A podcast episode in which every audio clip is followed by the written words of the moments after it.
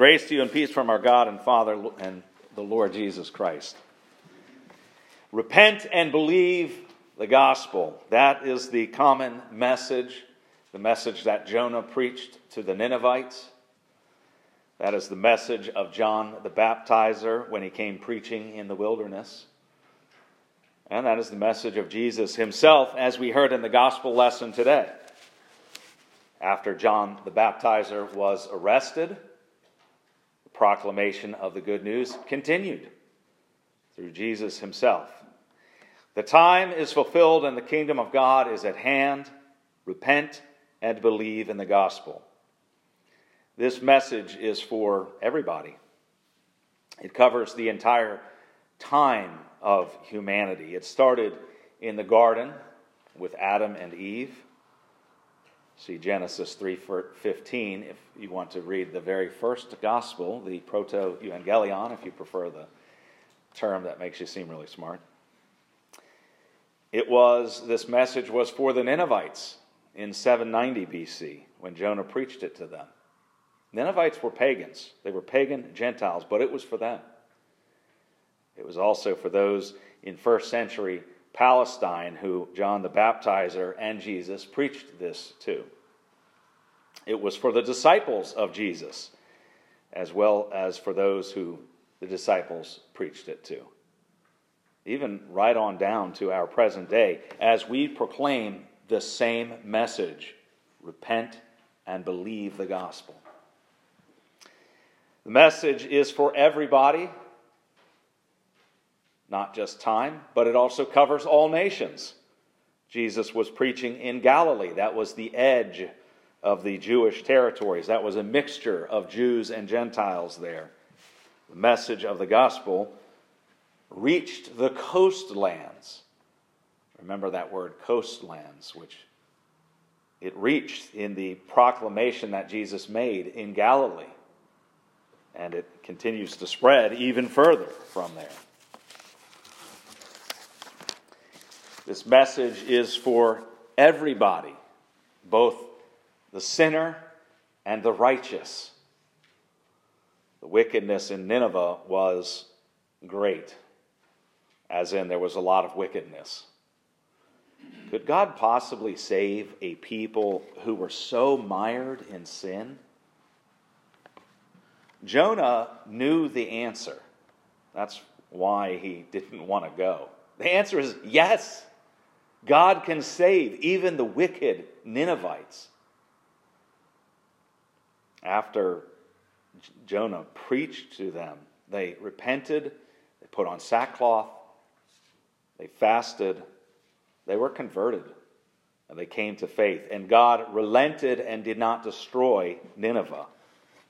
Now, Nineveh, this city, could have gone the way of Sodom and Gomorrah, but no. God had to intervene, had to work in them repentance and forgiveness. Now, we read from, uh, we actually read uh, Jonah chapter 3. If you continue reading into the next chapter, chapter 4, this is what you would read. But it displeased Jonah exceedingly and he was angry.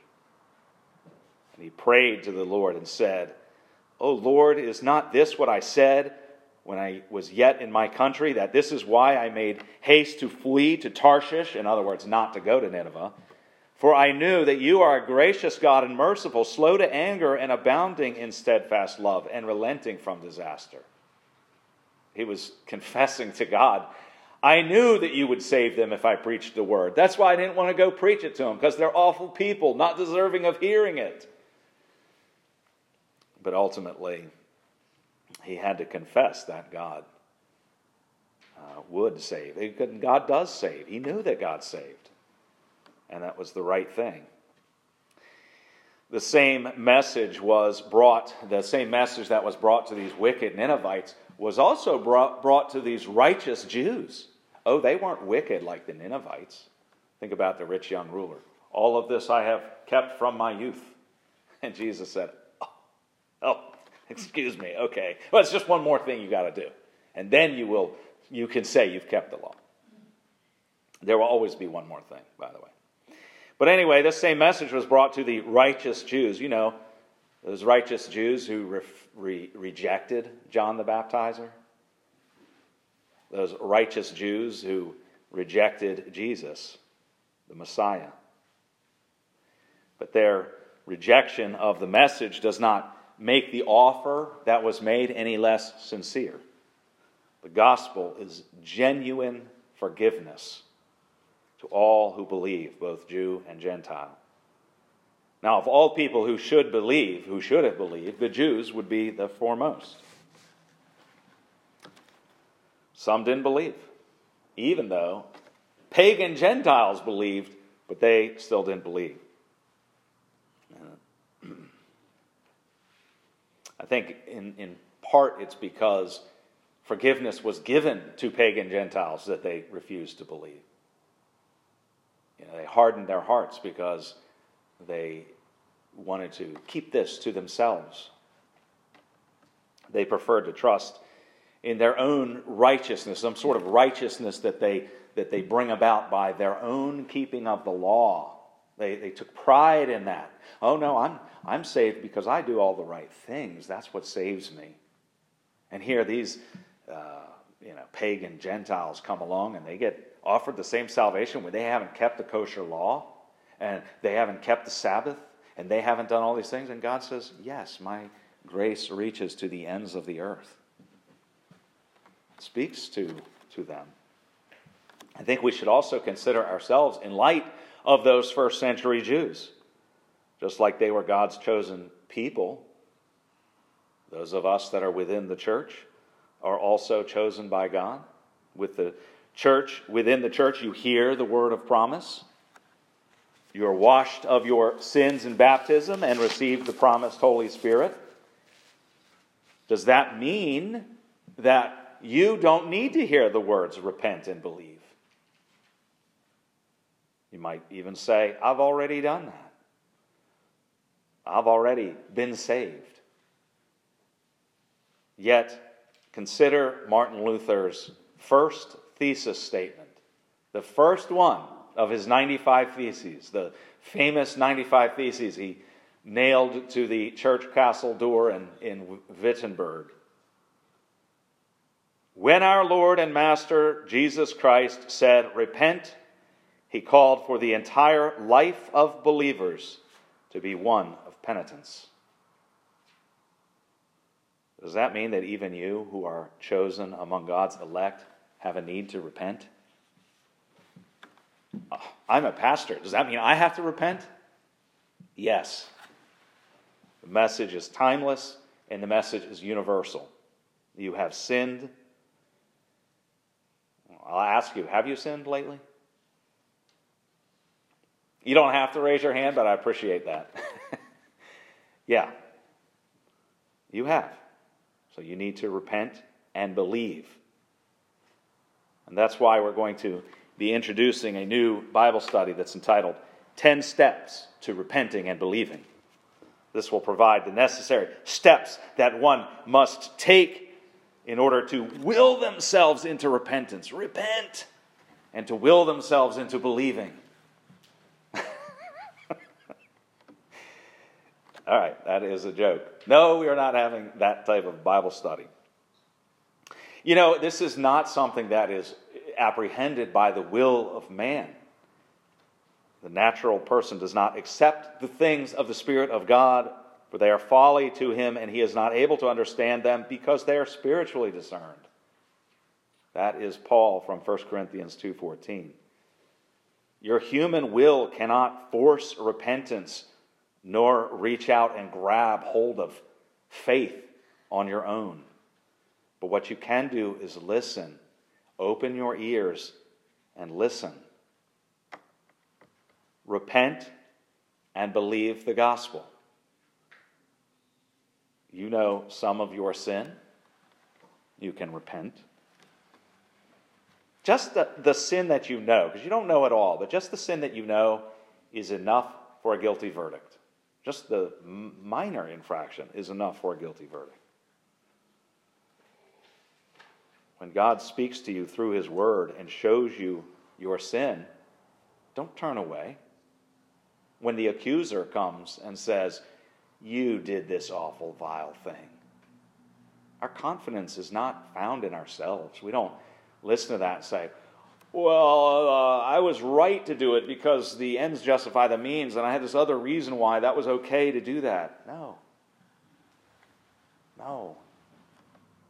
Repent and believe. Repent and believe the gracious promise of God that that sin is wiped away for the sake of Jesus Christ. That's the daily penitence that Luther is referring to in that first thesis.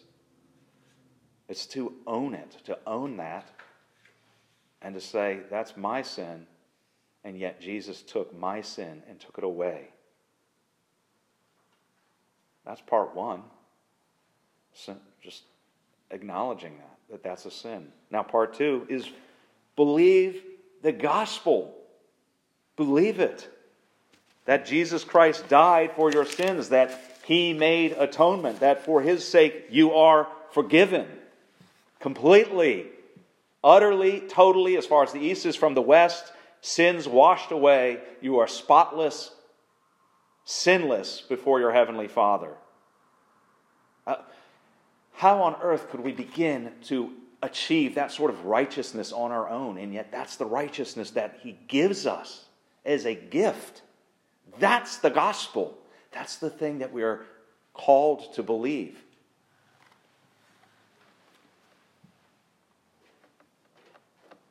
That is really what it is, what means the kingdom of, of God is believing that, is being brought into that community into that, that faith.